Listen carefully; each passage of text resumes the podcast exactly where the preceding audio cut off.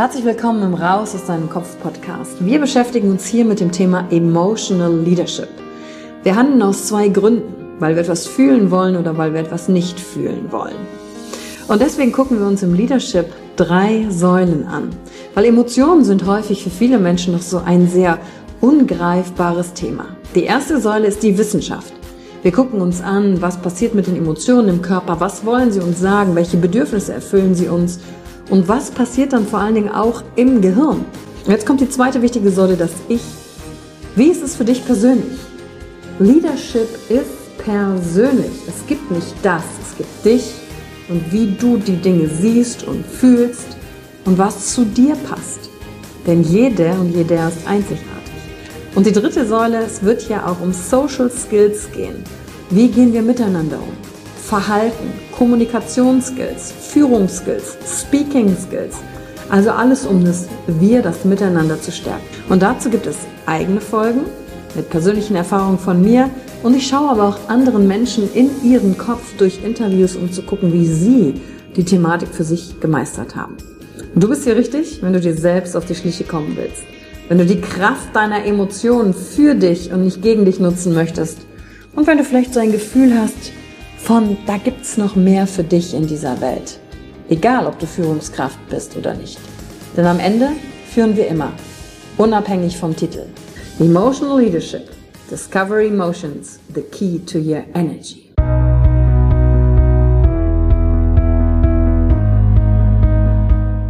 Hallo und herzlich willkommen bei einer neuen Folge von deinem Podcast Raus aus deinem Kopf. Hier holst du dir dein Wissen und deine Inspirationen rund um das Thema emotionale Intelligenz und Kompetenz. Danke fürs Einschalten. Viel Spaß mit der heutigen Folge.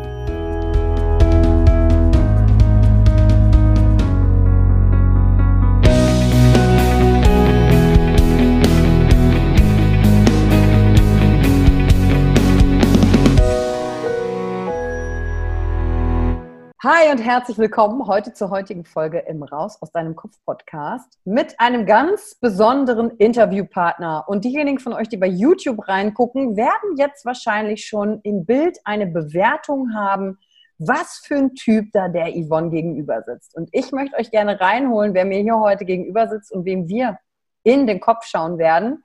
Denn mir gegenüber sitzt ein super erfolgreicher Unternehmer, der derzeit in Bangkok lebt. Sein Name ist Gerhard. Und Gerhard und ich, wir kennen uns aus der Perspektive, Gerhard war Teilnehmer bei einem Seminar.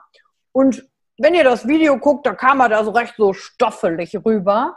Aber mit einem Mann mit einem besonders großen Herzen durfte ich ihn kennenlernen. Und nicht nur das, bevor ich euch zeige, was Gerhard alles aufgebaut hat und das mit euch teile, damit ihr wirklich eine Ahnung habt, wen wir heute in den Kopf schauen dürfen, möchte ich gerne noch eine persönliche Geschichte vorab teilen, nämlich ich war im März diesen Jahres in Bangkok unterwegs und Gerhard ist da und Gerhard kümmerte sich um alles. Der hat mich abgeholt mit einem Fahrer, hat mir Insiderplätze gezeigt zum Essen, wo Touristen normalerweise nie hinkommen, hat uns eingeweiht in die Geheimnisse vor Ort und sich einfach hervorragend um mich und eine Freundin, die mit dabei war, gekümmert.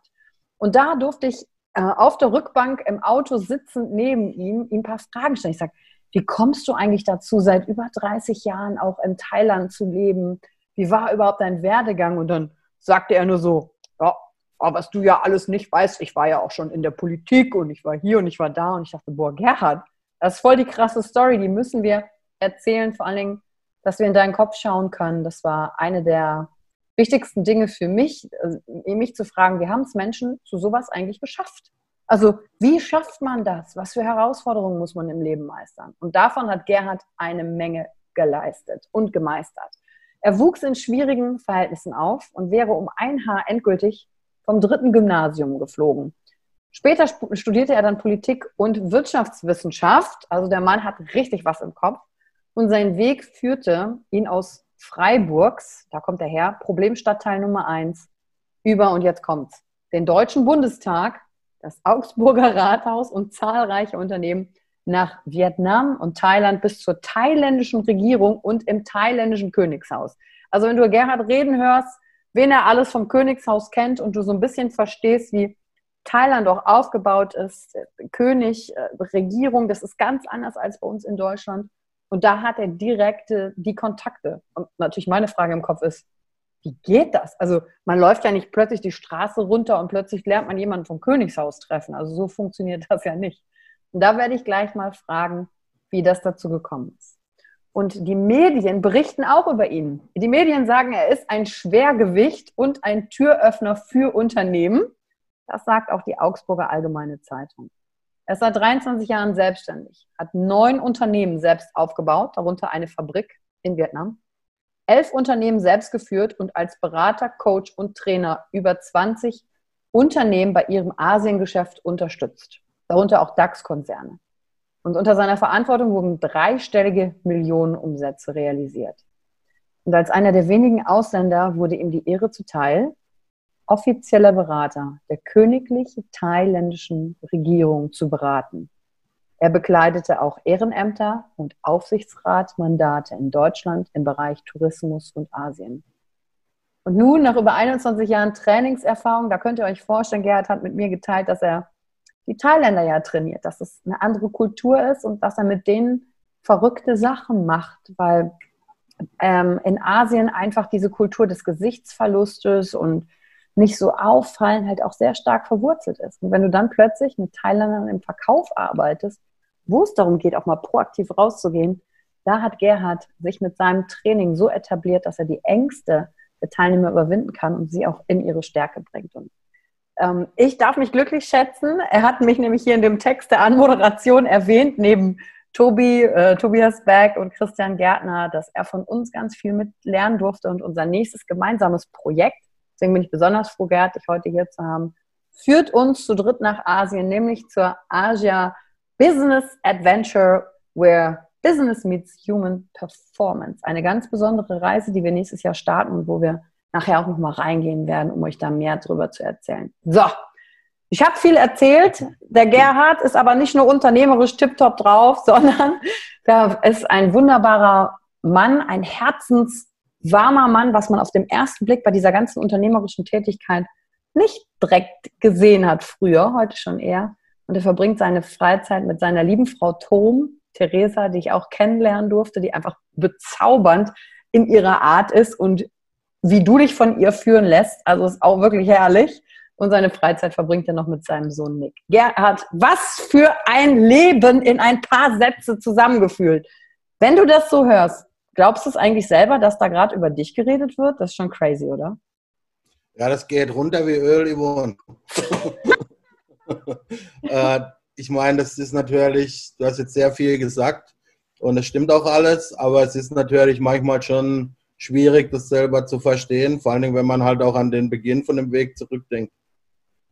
Ja, der, der ja nicht leicht war und ähm, bevor wir daran einsteigen, und ähm, du hast ja auch ein Podcast-Interview auch bei Tobis Bewohnerfrei-Podcast geführt, ähm, wenn ihr da dann den, den ganzen Werdegang, Tobi fängt ja auch immer mit der Kindheit an und sowas hören wollt, dann hört da rein. Ich möchte dir auch heute auf eine andere Art und Weise in den Kopf schauen. Und ähm, die erste Sache ist, wenn du so für dich alleine bist und so über dich nachdenkst, wer du so bist.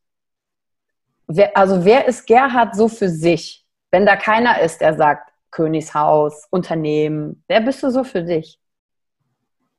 Ja, also ich bin eigentlich ein, ein ganz, äh, wie du gesagt hast, ein ganz Herzens, ein Herzensmensch. Also ich bin gerne mit, mit Menschen zusammen, die ich mag. Ich bin gerne, ich koche gerne für andere. Ich bin, ich helfe auch gerne anderen Leuten. Ich bin kommunikativ. Ich rede gerne mit der, mit Familie, mit Freunden und ich bin eigentlich, glaube ich, ganz normal und auch, auch gar nicht so prätentiös, wie sich das jetzt nach der Moderation angehört hat. ja, das stimmt. Und da wäre nämlich direkt meine erste Frage. Du bist doch nicht als kleiner Junge groß geworden und hast gesagt, so krass, ich werde jetzt hier der Unternehmer. Oder doch? Also, was würdest du sagen, war dein, dein innerer Entwicklungsprozess, dass du so auch dran geblieben bist? Weil du hattest ja viele auch Rückschläge, auch Shitstorm in den Medien hier und da, Leute, die keine schönen Sachen über dich gesagt haben. Aber du hast trotzdem weitergemacht. Also, was ist da dein inneres Geheimnis für diese Stärke? Also ich glaube, das hat in der Schule angefangen. Du hast ja vorhin erwähnt, äh, diese also schwierige Kindheit war bei mir zu Hause natürlich und du hast ja gesagt, diese drei Gymnasien, das habe ich auch mit dem Tobi noch nicht behandelt, insofern ist es neu. Äh, bei den Gymnasien war es halt einfach so, ich kam ja aus einer Art Ghetto und war immer der aus dem Ghetto und bei den Leuten von, von meiner Family väterlicherseits war ich halt immer der, der Studierte, der aufs Gymnasium geht als einzigster. Und das war manchmal schwierig und ich habe natürlich dann so Feedback gekriegt von Lehrern und das ist dann darin gegipfelt, dass ich die Klasse 11 mal wiederholt habe und dann wäre ich beinahe das zweite Mal äh, wiederholt und dann muss man halt in Baden-Württemberg zumindest, woanders mag das anders sein, äh, verabschiedet man sich endgültig und dann hatte ich zwei Lehrer. Das eine war eine Lehrerin, mit der bin ich heute noch befreundet, ist eine ganz zauberhafte alte Dame. Die hat damals an mich geglaubt. Die hat gesagt, ich habe gesehen, was du kannst, was du mit Sprache kannst, war die Deutschlehrerin und äh, du musst unbedingt weitermachen, du bist ein Kämpfer. Und ich hatte auf der anderen Seite einen Mathelehrer, der zu mir gesagt hat, äh, dem Leipold da, dem erklären wir das gar nicht mehr, der versteht das eh nicht, der, der ist eh ausgecheckt. Ich war auch nicht allzu oft in der Schule, muss ich ehrlicherweise damals sagen. Ich fand andere Dinge spannender. Und irgendwo dieses von diesem Lehrer so angepinkelt zu werden, äh, das hat mich so motiviert, dass ich eigentlich innerhalb von sechs Monaten vom schlechtesten in der Klasse zum zweitbesten geworden bin. Weil dann habe ich gedacht, wenn der vor allen anderen sagt, das kann der nicht, der ist eh zu dumm, also das hat er nicht wörtlich gesagt, aber indirekt, er hat da gesagt, da verschwende ich keine Zeit mehr, dem das zu erklären und solche Sprüche. Dann habe ich mich einfach ähm, hingesetzt und habe gelernt und habe ge gesagt, ich zeige es dem jetzt, hm. dass ich das eben doch kann. Ja? Das hat bei mir so diese Kämpferenergie irgendwo geweckt. Ja? Ja, was du beschreibst, ist das klassische Verhaltensmuster das, der, der, der Kaktusstrategie. Ne? Jemand ähm, tut mir Schmerz, fügt mir Schmerz zu und ich sage, jetzt erst recht, du kleiner Spacko, jetzt zeige ich es dir und, und gehe dann in die Leistung. Was auf der einen Seite dich natürlich auch dahin gebracht hat, wo du heute bist, hättest du diesen, diesen Drive und dieses Kämpfen nicht, wären all diese Ergebnisse nicht da. Ne? Was ja, aber ist, du bezahlst natürlich dafür auch einen Preis. Was würdest du sagen, ist der Preis, den du bezahlt hast? Ja gut, also die Zeit später dann, auf die du auch schon angespielt hast, in, in der Politik wurde dann unter Beobachtung, war es von Medien, äh, da musst du halt funktionieren, äh, da hast du halt Pressegespräche, ich hatte auch Pressekonferenzen, da musst du halt funktionieren, da ist es dann halt auch egal, wie es dir innen drin geht oder ob du jetzt Probleme hast in deiner Familie, da musst du einfach halt noch funktionieren. Das kennen ja ganz viele andere auf noch einem ganz anderen Niveau wie ich. Wenn du jetzt an die, an die Bundeskanzlerin denkst oder an andere, die ja jeden Tag da funktionieren müssen. Und mhm. da geht natürlich dann ein Stück weit schon ähm, das ein oder andere Gefühl äh, geht da schon flöten oder auch die ein oder andere Beziehung. Ja? Mhm. Was kann, würdest du sagen, hat den Change in dir bewirkt, ähm, weil ja auch mit der, mit der Aja Business Adventure, das ist ja jetzt auch ein Herzensprojekt von dir und wir hatten ja schon ein Gespräch über, jetzt zeigst du dich und äh, da steckt vielleicht noch die Angst teilweise drin von früher, sobald ich mal rausgehe mit dem, was mir wirklich was am Herzen liegt, wieder angegriffen zu werden. Was hat aber den inneren Change in dir bewirkt, zu sagen, ich, ich möchte bei der Thematik hinschauen, weißt du, ich bin ja oft in auch Firmen und dann kommt die Yvonne mit dem Thema Emotionen um die Ecke und dann äh, die Businessmänner, was ich auch komplett verstehe, sind dann erstmal so, ja, ist es das mit der Rumheulerei, dieses schwächliche Gedöns, damit wollen wir nichts zu tun haben, wo ich mir denke, oh mein Gott, ich verstehe das, aber was ist das für ein Bild, weil da steckt ja eine, eine Kraft drin, warum Menschen dir folgen, da steckt eine andere Fülle von Beziehungen drin. Was war denn bei dir so der Auslöser zu sagen, ich muss jetzt auch mal auf so ein Persönlichkeitsentwicklungsseminar ähm, und, und da mal hinzuschauen, wo du ja von außen betrachtest, an alle so Erfolgskästchen so schöne Haken dran machen kannst. Ja gut, also das ist, erstmal habe ich das ja bei dir auch nicht anders erwartet, äh, dass da gebohrt wird äh, in den Bereichen, so wie die Businessmänner das nicht mögen. Das, aber ich stelle mich ja diesen Dingen auch. Ich denke auch, da wo man sich halt stellt, da kann man auch am meisten wachsen. Also wo man sich Dingen stellt, die man vielleicht nicht so gerne mag, da, da ist ja das Wachstum.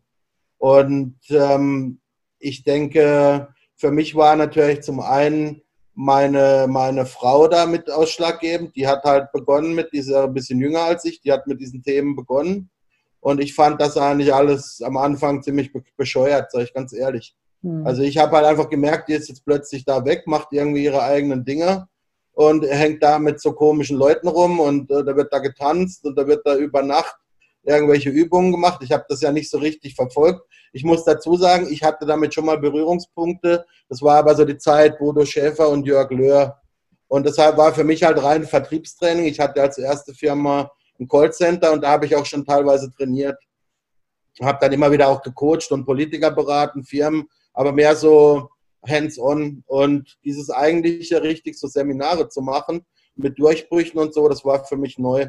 Und ich war dann relativ naiv, habe hab aber gemerkt, dass meiner Frau das anscheinend gut tut. Ich habe es einerseits abgelehnt, aber andererseits habe ich mir gedacht, wenn sie sowas macht und ihr das was bringt, weil ich ja auch viel von ihr halte, logischerweise, äh, dann schaue ich mir das vielleicht doch nochmal genauer an. Und dann, ich bin auch sehr neugierig und gehe den Dingen halt auch gerne auf den Grund. Und dann habe ich mal angefangen, äh, was gibt es da so in Deutschland, weil das ist ja schön weit weg von Asien, da muss ich ja nicht gleich mich bekennen dazu, mit ihr da irgendwo hinzugehen oder so.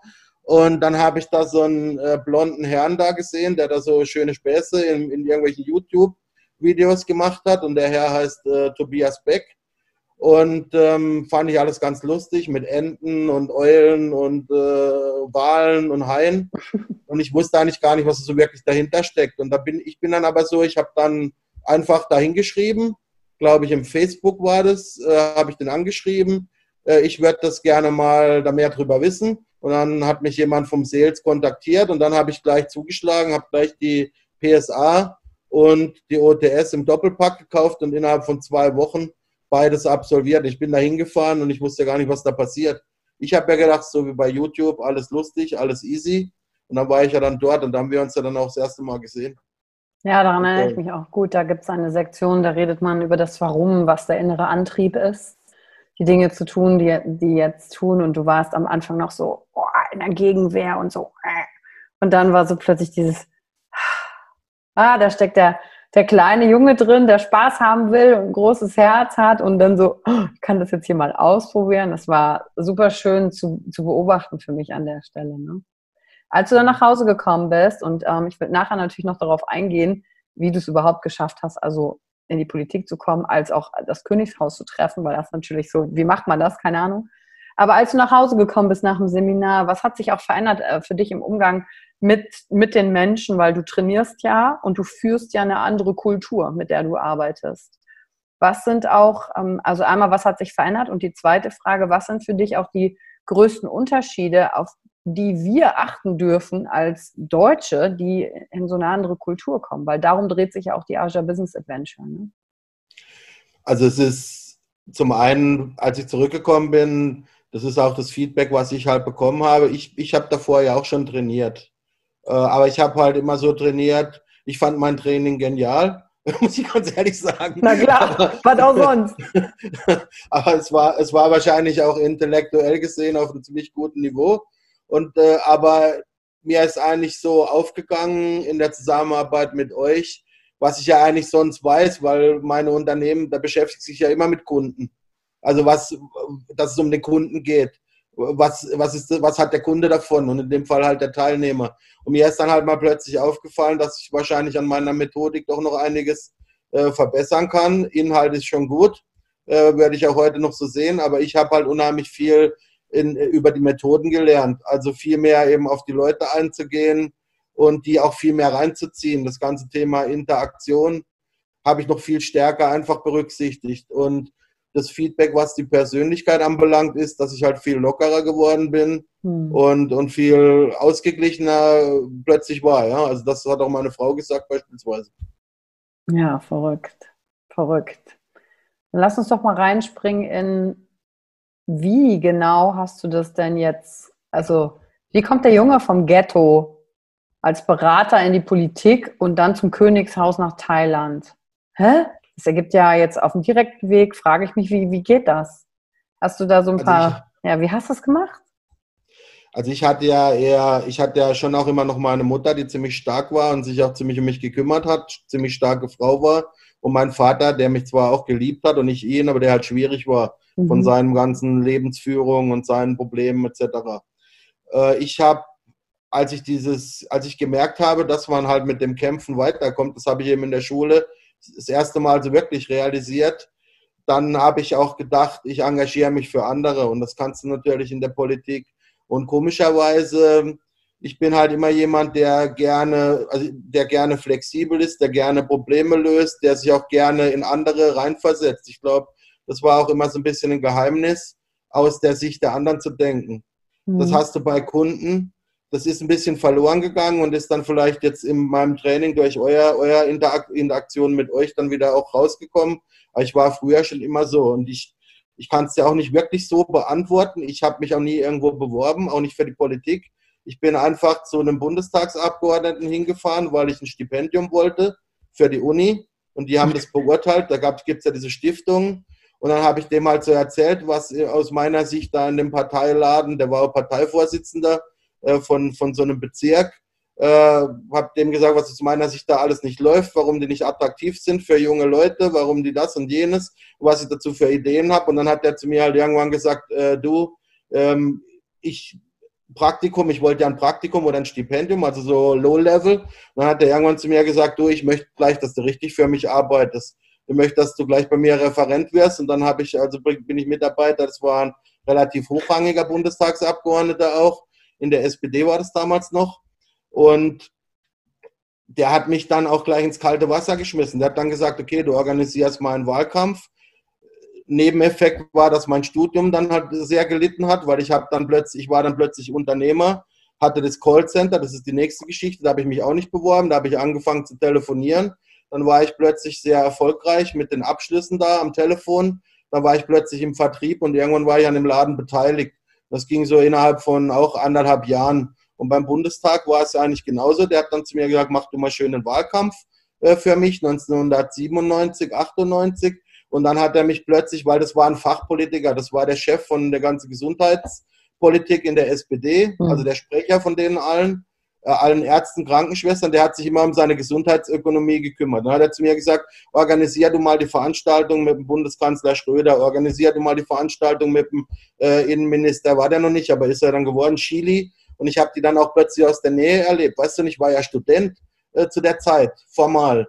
Und Irgendwo habe ich aber gemerkt, auch wieder, wenn man empathisch ist, die Leute ganz normal behandelt, sich nicht aufdrängt, weil die haben ja oft, dass alle Leute sich voll labern und oh, und Herr Minister und dies und, und Herr Ministerpräsident und Herr Bundeskanzler. Ich habe die einfach ganz normal höflich behandelt, habe versucht und, und ich habe die dann auch natürlich beobachtet. Und so bin ich wahrscheinlich auch später dann über thailändische Freunde, haben die zu mir irgendwann mal gesagt, da gibt es eine Prinzessin, die war in Deutschland als Jugendliche. Die hatte auch ein Kindermädchen, äh, ein jüdisches Kindermädchen, aber ein deutsches, also deutsche Jüdin. Und die wird mich mal, die wird mich sich sicher freuen, wenn sie mal wieder Deutsch sprechen kann. Und dann habe ich die kennengelernt. Ganz äh, feine alte Dame. Das war dann die Schwägerin von der Königin Sirikit. Und ihre Tochter ist mit dem heutigen König die erste Frau gewesen. Und dann haben wir uns halt über Deutschland unterhalten. Über Goethe, über Philosophie. Und die sind ja auch sehr gebildet auf dem Level, werden ja alle in der Schweiz, in, in, in England oder in, in Deutschland eben erzogen. Und dann haben wir uns angefreundet und dann hat sie gesagt, ob ich nicht mal Lust hätte, äh, ihre Tochter und sie und ihre Enkeltochter, also die erste König, die erste, erste Kind vom heutigen König, äh, mal kennenzulernen. Und dann später habe ich eine Reise organisiert für die nach Bayern. Und so hat sich das einfach entwickelt. Aber ich habe da jetzt eigentlich gar nichts aktiv dazu so getan, dass ich gesagt habe, ich will dahin für mich haben sich diese Dinge immer ergeben, weil ich habe mir halt immer überlegt, was kann ich eigentlich für die tun, dass das schön ist. Also wir haben einfach eine super mhm. Reise organisiert, wo die auch mal Mensch sein konnten. Da gab es zwar auch offizielle Teile, aber auch ganz viel Spaß. Also einfach Besuche bei der Fugger-Familie, das ist so eine Fürstenfamilie aus Bayern. Da hat man mal eine Party gefeiert und da war dann halt auch mal keine Medien. Ne? Und das, das finden die Leute dann halt toll, dass sie dir vertrauen können. Ne? Verrückt. Angefangen bei, ich gehe da einfach mal hin, zeig dem, wie er seinen Laden äh, richtig machen muss. Beim Part äh, da hast du, du hast auch nie, also kennst du sowas wie Selbstzweifel? Kenne ich schon, aber ich bin halt auch, also ich hatte als Kind relativ viel Angst zu Hause, auch mhm. um meine Mutter und so. Und ich habe einfach gelernt, äh, dass diese Angst nichts bringt, dass ich einfach was machen muss äh, um diese Angst. Also wenn, also wenn man Angst hat, ist man ja gelähmt. Ja. Und das ist halt so die Erfahrung aus meiner Kindheit, halt Angst, was passiert mit meiner Mutter. Und äh, mit mir jetzt weniger, aber ich hatte halt Angst um die Mutter. Ist ja für ein Kind jetzt nicht so so toll. Und ähm, ich habe einfach als Erfahrung für mich, ich bin dann eben halt auch teilweise aufgestanden, habe meiner Mutter auch geholfen, wenn mein Vater so am Randalieren war ein bisschen und so. Und ich habe einfach gelernt, dass es immer noch, oder ich habe ihn halt besänftigt, habe ihn mitgenommen oder so. Und ich habe da einfach als Kind halt schon die Erfahrung gemacht, wenn du in der Angst bleibst und, und diese Lähmung hast, dann passiert halt auch nichts. Oder es passiert halt sogar das, vor was du Angst hast. Mit Sicherheit. Und dass man halt eigentlich Aktion das Bessere ist gegen die Angst. Mhm. Ja? Einfach in die, in die Aktion zu kommen und nicht bei der Angst stehen zu bleiben. Und ähm, deswegen Selbstzweifel habe ich schon. Ich hatte auch immer wieder natürlich Angst, aber ich habe schon gelernt, die Angst beiseite zu schieben und einfach was zu machen. Und mhm. ähm, deswegen stürze ich mich auch immer wieder gerne neue Projekte. Die Angst gehört ja auch ein bisschen dazu, finde ich. Ja, und deswegen ja auch der, dein Titel, der, der Challenger. Also äh, Probleme lösen ist eine deiner Fähigkeiten, aber auch da, da dann zu sitzen. Was ich mich noch frage ist, woher hattest du denn dieses unternehmerische Wissen auch zu sagen, so können sie hier ihre Regierung nach vorne bringen? Woher wusstest du das denn? Ist es dann ähm, aufgrund deines Studiums als Wissen noch zusätzlich gekommen? Oder ja. Bist du so ein, ja, auf jeden Fall ein Teil eines äh, Autodidakt, würde ich sagen, jemand, der sich selbst Dinge beibringt durch die Beobachtung. Aber hast du eine Idee, also, wo das hergekommen ist?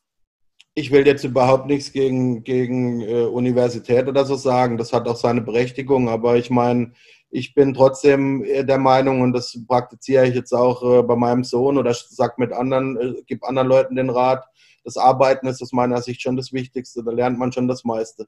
Mhm. Einfach mal reingehen in die, in die Aktion, was machen und ich habe halt, wie gesagt, ich hatte ja als Student, war ich ja schon in der Geschäftsleitung von einem ja. Callcenter mit 100 Leuten. Und ähm, habe das auch mit aufgebaut. Ich habe dann auch Kunden geholt, große Firmen, große Firmen, für die du unter anderem jetzt auch arbeitest, zum Beispiel Mercedes-Benz Bank, mhm. äh, haben wir damals reingeholt fürs Callcenter. Wir waren ein kleiner Laden und ich war halt im Vertrieb. Und ich habe einfach immer gelernt und gemacht, ja, und, und Learning by Doing. Das war schon so ein Thema. Und äh, die Regierung habe ich ja dann hier später vor allen Dingen in Thailand beraten. Ich habe äh, schon das Board of Investment beraten, dann die Regierung, diese Abteilung, die sich um die Messen kümmert, Handelsabteilung, weil ich halt immer so vermittelt habe zwischen den beiden Ländern. Jetzt bezogen auf Thailand und, und Deutschland. Die haben mir da einfach vertraut. Und ich war dann auch oft einfach als Ratgeber da, wenn die was in Deutschland machen wollten oder wenn dann deutsche Projekte hier äh, realisiert werden sollten. Ja? Mhm. Ja, und das ist auch was sich auszeichnet. Ne? Ich, ich sag dir ja auch, dass ich dich als Brücken, Brückenbauer empfinde, ähm, von der asiatischen Kultur in unsere westliche Kultur hinein. Und da würde ich nämlich jetzt gerne tiefer mit dir einsteigen, bevor wir dann noch zur Asia Business Adventure kommen, ähm, zu sagen, okay, was sind was ist denn das, wenn, weil du bietest ja auch Coaching an für Unternehmer und, und mhm. für Leute, die wirklich in der Leistung sind, größere Sachen aufbauen, aufbauen. Was hast du denn gelernt über asiatische Kultur, wo du sagst, das ist das Wichtigste? Hast du so ein paar Basics, die du mitgeben kannst, ähm, wenn man jetzt dort auf einmal unterwegs ist? Also ich sage gerne gleich zwei, drei Dinge. Man kann aber auch, ich habe auch ein kleines E-Book dazu geschrieben. Äh, das ist auch auf meiner Webseite. Das kann, ist, du kannst vielleicht ja dann in deine Shownote auch noch stellen. Das ja, heißt ähm, www.thechallenger.asia äh, Asia slash E-Book. Und mhm. ähm, das Wichtigste ist auch schon in dem Titel von dem E-Book. Ich würde mal sagen, das Thema Beziehungen ist das Wichtigste, wenn es um, um Asien geht. Also zwei Sachen würde ich als, als schnelle kleine Nuggets geben. Beziehungsaufbau und Beziehungspflege ist äh, viel wichtiger noch als in, in, im Westen. Und zweitens der Faktor Zeit, Geduld äh, und entspannt zu bleiben. Ja, diese drei Dinge würde ich sagen, äh, zwei Dinge würde ich sagen, sind zentral. Mhm. Also wer da auf die schnelle Tube drücken will, will einfach nur das schnelle Geschäft machen. Du warst ja auch in China, ich glaube, du kannst da auch äh, mit, mitreden, genauso wie ich.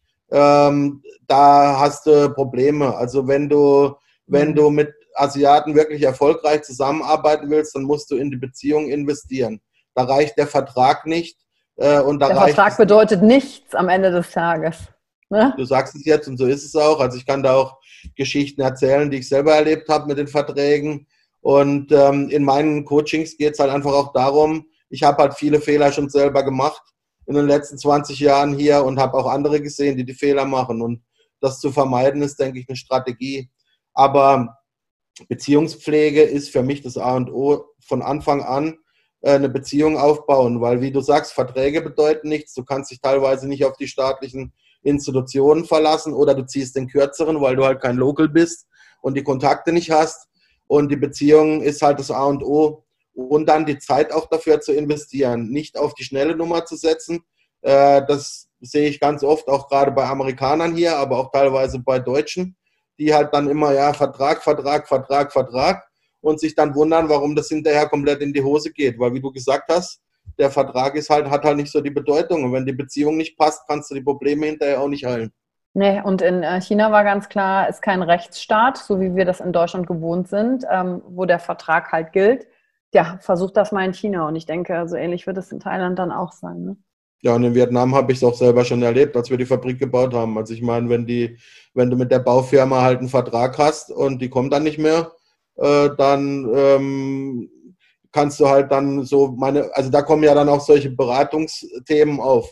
Da haben dann meine Geschäftspartner gesagt, äh, die, die sozusagen ja dahinter stecken, mit denen ich das zusammen mache, äh, die haben dann gesagt, ja, was ist, wir haben noch einen Vertrag, der soll das jetzt machen oder, und so, wir gehen zum Anwalt. Da habe ich gesagt, das können wir schon machen. Aber dann haben wir halt in zwei Jahren passiert halt hier gar nichts. Und dann habe ich halt in mühevoller Kleinarbeit mit diesem Bauunternehmer, ich habe dann erstmal rausgefunden, wo liegt das Problem. Äh, dann habe ich halt gesehen, wie viele Bauunternehmen und Mittelständler in diesen Ländern hat der halt eine Kapitalschwäche und hat halt immer quasi mit, mit Anzahlungen und so, die er von uns ja gekriegt hat für Material, hat er dann halt Material von dem vorletzten Bauprojekt finanziert. Und dann hat er halt nichts mehr für die Löhne gehabt und dann kommen die Leute halt nicht. Und dann musst du mit dem halt wieder reden, weil dein Interesse ist ja, dass es weitergeht. Du kommst ja nicht in so ein Land, um Rechtsstreit anzufangen. Ne? Und das ist halt dann, da musst du dich halt auskennen. Also ich bin bei dem Fabrikbau alleine gefühlt schon mal, der hat über anderthalb Jahre gedauert, aber gefühlt bin ich da, glaube ich, zehn Jahre gealtert. Also das war ein schönes, schönes Learning, diese Fabrik, ja. Naja, und ähm, deswegen ist es ja auch dein E-Book der äh, Shortcut. Also welche Fehler musst du nicht unbedingt machen und wie kommst du dann dadurch auch be besser auf anderem Wege zu deinem Ziel? Warum Thailand, Gerhard? Was fasziniert dich? Warum Bangkok? Gut, also ich, äh, es faszinieren mich schon auch andere Städte natürlich. Äh, mich fasziniert Vietnam auch sehr. Mich fasziniert auch Hongkong. Ich habe auch schon eine Zeit lang in Hongkong gelebt. Wir haben ja ein Zweitwohnsitz auch in Hanoi in Vietnam. Äh, aber ich bin überwiegend in Thailand. Ich habe die Sprache gelernt, ich habe halt hier ein Netzwerk und ich finde die Stadt immer noch sehr faszinierend. Das ist halt eine, eine, riesige Stadt. Du kannst hier alles machen, du kannst hier für einen Euro essen gehen, aber wie wir ja beide wissen, kannst du auch für deutlich mehr. also ist einfach das Angebot. Äh, ich ich komme halt aus, ich komme halt aus Freiburg, ist eine schöne kleine Stadt, da fahre ich ja heute noch gerne hin die, die hat auch zauberhafte Seiten, aber ich wollte halt auch immer so das, das Große haben, ja, und das Große, mhm. Bangkok ist halt einfach eine der Metropolen in Asien und ähm, ich finde es einfach toll, hier zu leben. Ich meine, ich habe hier eine schöne Aussicht. Du kannst hier Sachen machen, die, die in Deutschland wahrscheinlich auch nicht so einfach leisten kannst, ähm, auch nicht als Unternehmer. Ähm, aber das ist schon natürlich auch die Kultur. Ich finde die Thais auch einfach nette Leute und zum Wohnen ist es super hier. Ja. Hm. Ja, äh, gefällt mir auch. Deswegen, äh, mich hat halt interessiert, was, was es für dich ausmacht. Und ich höre auch definitiv raus, dass du es genauso magst wie ich, auch durch die Welten so zu wandeln.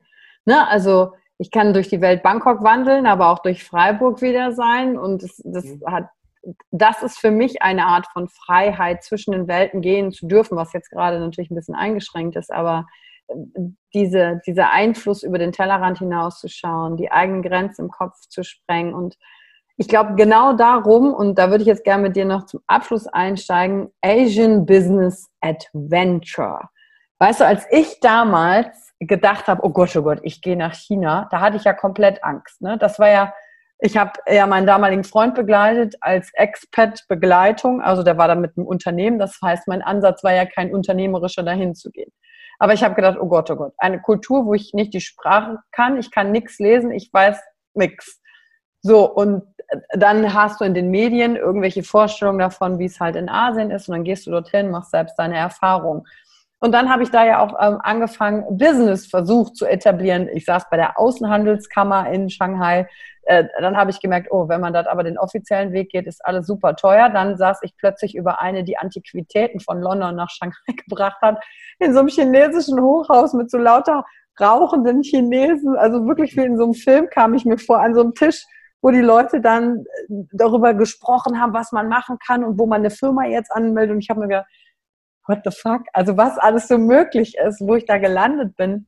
Aber dann auch, bis es dann dazu kommt, was zu machen. Was erwartet denn jemanden? Also erstmal, für wen ist es und was erwartet jemanden bei der Asian Business äh, Adventure? Weil ihr habt schon gehört, das ist jetzt nichts für, wenn du mal so Hobby machst. Das ist schon eher für Leute, die groß denken, unternehmerisch unterwegs sind. Was genau machen wir denn Schönes, Gerhard? Also wir haben uns überlegt, äh, was, um was geht es eigentlich den Leuten? Ich meine, wir haben zum einen, wir haben zum einen natürlich die Zielgruppe der Unternehmer, die ist ganz wichtig für das Thema. Das sind einfach Leute, die neue Impulse wollen. Das können Leute sein, die noch gar nicht in Asien sind, aber sich das überlegen. Zum Beispiel Business Owner, Geschäftsführer, Verantwortliche für Export, für Einkauf, für Produktion die halt sagen, okay, wir wollen mal über den Tellerrand hinaus denken und uns auch mal das Thema Asien anschauen. Es ist für Leute, die schon in Asien sind und vielleicht ihr Business verbessern möchten. Und es ist aber auch für Leute, die an besonderen Orten, weil wir eben halt auch Seminarteile haben, wir haben Meditation dabei. Es ist auch für Leute, die was Besonderes erleben wollen, an, an wirklich außergewöhnlichen Orten und mit tollen Trainern. Ne? Und diese drei Zielgruppen würde ich jetzt mal so nennen. Wir haben uns beim Konzept auch überlegt, nicht einfach ein Thema in den Vordergrund zu stellen, sondern eine Reise zu machen mit den Menschen. Und in Asien geht es ja, das haben wir noch gar nicht besprochen, da geht es ja auch ganz viel um das Thema Innen. Es geht ja nicht nur um das Außen, sondern um das Innen. Wenn du mich den größten Unterschied fragen würdest zwischen Asiaten und Europäern, dann würde ich sagen, und das habe ich in der eigenen Familie schon öfters erlebt, die Leute sind einfach bei sich die können einfach in der Gegenwart sein. Das kriegen die als Kind schon beigebracht. Bei uns ist man ja immer in der Zukunft oder in der Vergangenheit. Du bist immer am Denken, ach, war das gestern schön, ach, war das damals schön. Äh, du hängst der Vergangenheit hinterher. Du denkst über die Zukunft nach, ach, äh, im Covid-Zeitalter haben jetzt viele Angst oder du denkst drüber nach, wie toll wird das später. Aber du kannst ja eigentlich nur im Jetzt was verändern. Und wir wollen eigentlich mit einer Meditation beginnen, um den Teilnehmern auch wirklich das Thema Asien zu zeigen. Was mhm. bedeutet Asien? Nicht nur eine schöne Reise zu machen, sondern wir wollen wirklich mit einer Meditation beginnen. Wir wollen aber auch die Leute mit der Kultur konfrontieren. Da wird es also auch eine schöne Challenge geben, eine schöne Übung mit Nachtprogramm, so wie da in dem Dunstkreis äh, Beck, Schönau, Gärtner, ja nicht ganz unüblich. Und ähm, es wird einen Teil geben, Seminare, wo wir den Leuten Tools auch an die Hand geben möchten, wie sie das dann auch umsetzen. Wir wollen auch, dass die Leute nicht nur eine Reise machen, und, äh, sondern dass sie was mitnehmen. Und der Bonus ist dann eben, dass sie wirklich auch, und deswegen bereiten wir das auch schon alles in Deutschland vor, dass sie eben auch potenzielle Gesprächspartner für Geschäfte kennenlernen, dass sie praktisch die Erfolgsstory dann während der Reise schon beginnen können in Thailand und in Vietnam. Die ersten Reisen sollen nach Thailand und Vietnam führen. Ja, weil das ist ja das Wichtigste, wie du gesagt hast, die Beziehungen machen. Ähm, weil ich kann ja schön äh, im Internet recherchiert haben, was das Land ausmacht. Aber wenn du jemanden hast vor Ort, der dich einführt, der dir sagt, worauf du achten kannst, das ist unbezahlbar meiner Meinung nach. Ne? Deswegen wollen wir es auch gut vorbereiten. Also wir wollen es eben nicht so machen wie bei anderen Reisen. Wir waren ja beide schon bei solchen Delegationsreisen. Ich war mit Politikern schon und auch mhm. Wirtschaftsreisen und du hast ja mir auch erzählt von deiner Reise. Äh, das sind sicher gute Reisen, aber da geht es ja mehr um Themen und wir wollen schon auf die individuelle Ebene runter. Deswegen müssen wir auch drei Monate vor der Reise mit der Vorbereitung beginnen. Wir ja. müssen wirklich wissen, wer ist das, äh, unser Teilnehmer, was hat er für Interessen was hat er vielleicht schon, wenn Business besteht, für Probleme, wie kann man das ändern, wie kann man dem äh, neue Partner, neue, neue Gesichter zuführen? Und, und dann, dann hat man eben die Zeit, das auch vorzubereiten, sodass er dann wirklich in beiden Ländern interessante Leute kennenlernen kann oder sie. Ja, und ähm, die Vorbereitung ist einfach alles und nicht nur ein Buch zu lesen und dann hinzufahren, äh, dann von einem Unternehmen ins andere reingepfercht zu werden und dann am Ende des Tages nicht für sich Zeit gefunden zu haben, zu reflektieren, äh, okay, was bedeutet das für mich, wie kann ich das integrieren, was kann ich jetzt daraus machen, was ich gesehen habe, sondern das inkludieren wir schon in diese Reise. Und ich sage ja wir, weil ich werde auch einen Teil dieser Reise mit begleiten dürfen. Das machen wir gemeinsam. Tobi wird dabei sein, Christian wird dabei sein, du, deine Frau wird dabei sein, noch eine großartige Trainerin aus Thailand äh, wird dabei sein, die wir auch kennen in, in unserem Kreis. Und es wird eben die gute Kombi zwischen zwischen östlicher Kultur und westlicher Kultur, gepaart mit Business, gepaart mit In-Care. Also es ist für mich ein sehr ganzheitlicher Ansatz, der dahinter steckt, ähm, der aber auch an ergebnisorientiert ist. Wenn du jetzt hier zugehört hast und sagst, oh, das interessiert mich, ich falle auch in die Zielgruppe rein, dann schau auch in die Show Notes. Da haben wir nochmal den Link zu der Reise dir notiert, damit du da draufklicken kannst, nochmal alles nachlesen kannst. Aber Gerhard, du weißt ja auch, wie der Link heißt. Magst du ihn auch nochmal sagen? Das heißt auch ähm, thechallenger.asia slash Reise. slash Reise. Ziemlich simpel, lässt sich verstehen. Und wenn du jetzt hier auch zu der Zielgruppe gehört hast, also weißt du, selbst wenn du kein Business hast und nicht selbstständig bist, war hier heute bestimmt jede Menge dabei, wo du sagst, ah, das ist interessant, das hat jetzt auch mal geholfen, mir über meinen Tellerrand hinaus zu gucken, was halt alles möglich ist, grundsätzlich im Leben. Vielleicht hat es dich auch inspiriert auf der einen oder anderen Seite. Aber ich habe mit Gerd gesprochen, wenn du ähm, sagst, boah, der spricht mich genau an, ich muss Kontakt zu diesem Mann haben, ich brauche da Insights und Coaching, weil du äh, ein Business hast oder unternehmerisch eh schon denkst und vielleicht schon bestehende Kontakte hast, hat Gerhard nämlich gesagt, seine, eine Stunde seiner Zeit würde er euch widmen. Und eine Stunde bei Gerhard äh, kostet, ist ein Invest in dich von 1000 Euro normalerweise. Und das ist für die Community geschenkt. Aber es gibt was zu tun. Denn ihr habt gehört, äh, Gerhard ist auch nicht einfach so überall reingerutscht, sondern er hat Dinge gemacht und dann haben sich Türen eröffnet. Und das darf es für dich auch. Das heißt, guck nochmal in die Show Notes, da steht eine E-Mail-Adresse. Dafür kannst du dich für das Coaching bei Gerhard bewerben. Und was du da ähm, in deine E-Mail reinpackst, ist, wer bist du, was machst du aber warum du denkst, dass es jetzt genau der richtige Schritt ist, ähm, ein Coaching zu machen. Was hast du vor, gerade in Bezug auf Asien? Ist dir sonst noch was wichtig, Gerhard, was derjenige da reinschreibt? Ja, also ich finde, das ist schon, also mich interessiert natürlich, warum, weil viele Leute, viele Leute wollen halt nach Asien, das weißt du selber, Yvonne, du hast ja, du hast ja gerade das beschrieben, deine, deine, dein Learning in China äh, und es ist halt, Viele Leute wollen hierher und wollen dann in zweiter Linie das Business machen. Und das ist halt meistens zum Scheitern verurteilt, ja. wenn du nicht super stark bist. Viele Leute kommen hierher, die wollen unbedingt nach Thailand, die sehen hier die Strände, die sehen äh, Thai Smile und dann kommen sie hierher und ich habe schon so viele hier scheitern sehen. Das Business muss hier Hand und Fuß haben, genauso oder vielleicht sogar noch mehr, wie wenn du das Business in Deutschland machen würdest. Mhm. Weil die haben hier auch nicht alle auf uns gewartet. Du musst schon dann auch was mitbringen, was hier in den Markt passt. Und äh, deswegen, da muss man schon aufpassen, sonst ist ganz schnell das Geld weg und die Illusionen vom schönen Beachleben auch. Ne? Ja.